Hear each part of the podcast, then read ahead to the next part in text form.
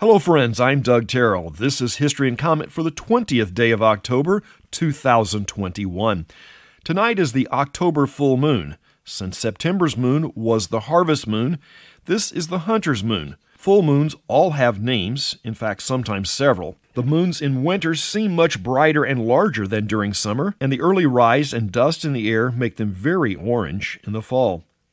If it matters, Halloween will be between the last quarter and the new moon this year. Napoleon Bonaparte's little sister, Pauline, is born in 1780. In 1803, the Senate ratifies the Louisiana Purchase for a price of about $18 per square mile, or 640 acres. But France was only selling the rights as much of the area was controlled by the Indians and not France. The total acquisition cost will be closer to $3,100 per square mile, still a good deal. The purchase almost doubled the size of the young nation.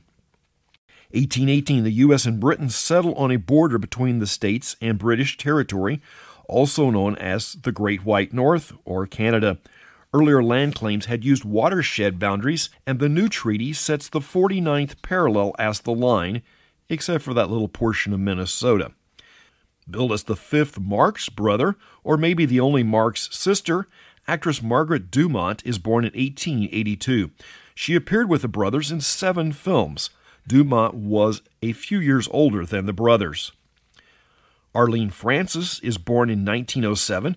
Francis started her career on the stage and did well in smaller theaters and off Broadway. She moved to radio and landed a panelist position on a game show.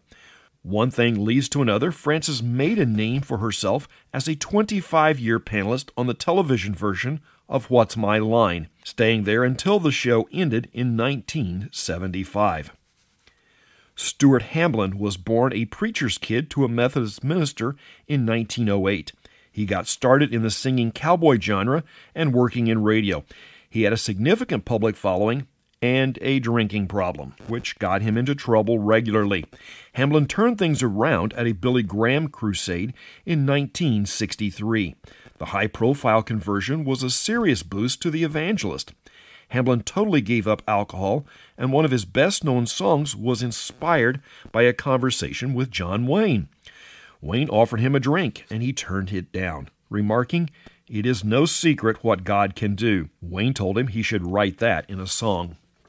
Louis Jones was born in 1913 across the Ohio River from Evansville, Indiana, in Henderson County, Kentucky far from the hillbilly image he would portray.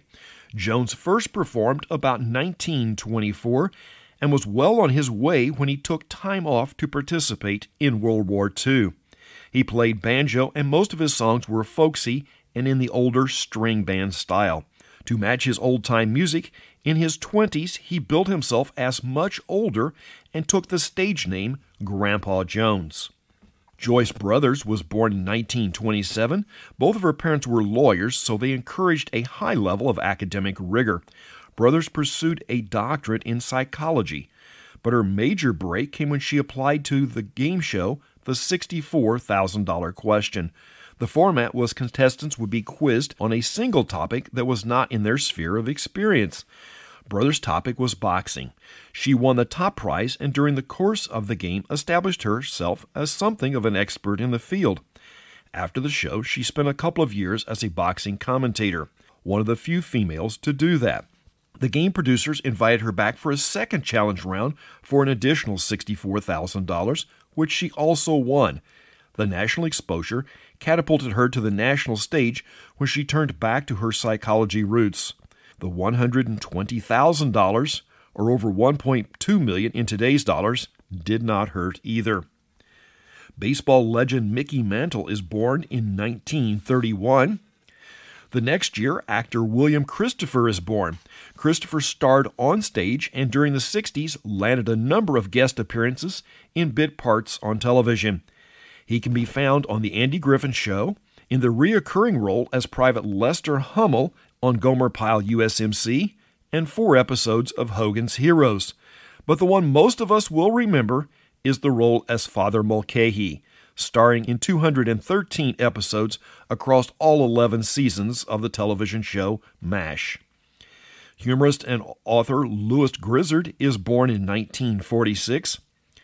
1947, the U.S. House of Representatives Committee on Un American Activities begins its witch hunt. It is likely some of the folks of interest were communist or at least sympathizers. But things did get out of hand, and the whole idea of blacklisting ruined a few careers needlessly. Rock singer and guitar player Tom Petty was born in 1950. He formed his group Tom Petty and the Heartbreakers at the age of 26. Petty sold over 80 million records during his career. Answers in Genesis founder and spokesman Ken Ham is 70 today. Ham and AIG is the group that built the Ark attraction in northern Kentucky. Political commentator Michelle Malkin is 51 today. After 14 years of construction, the Sydney Opera House opens in 1973 is become an iconic landmark in the land down under. And that's history and comment for the 20th day of October. I'm Doug Terrell. Now go and do something worth remembering.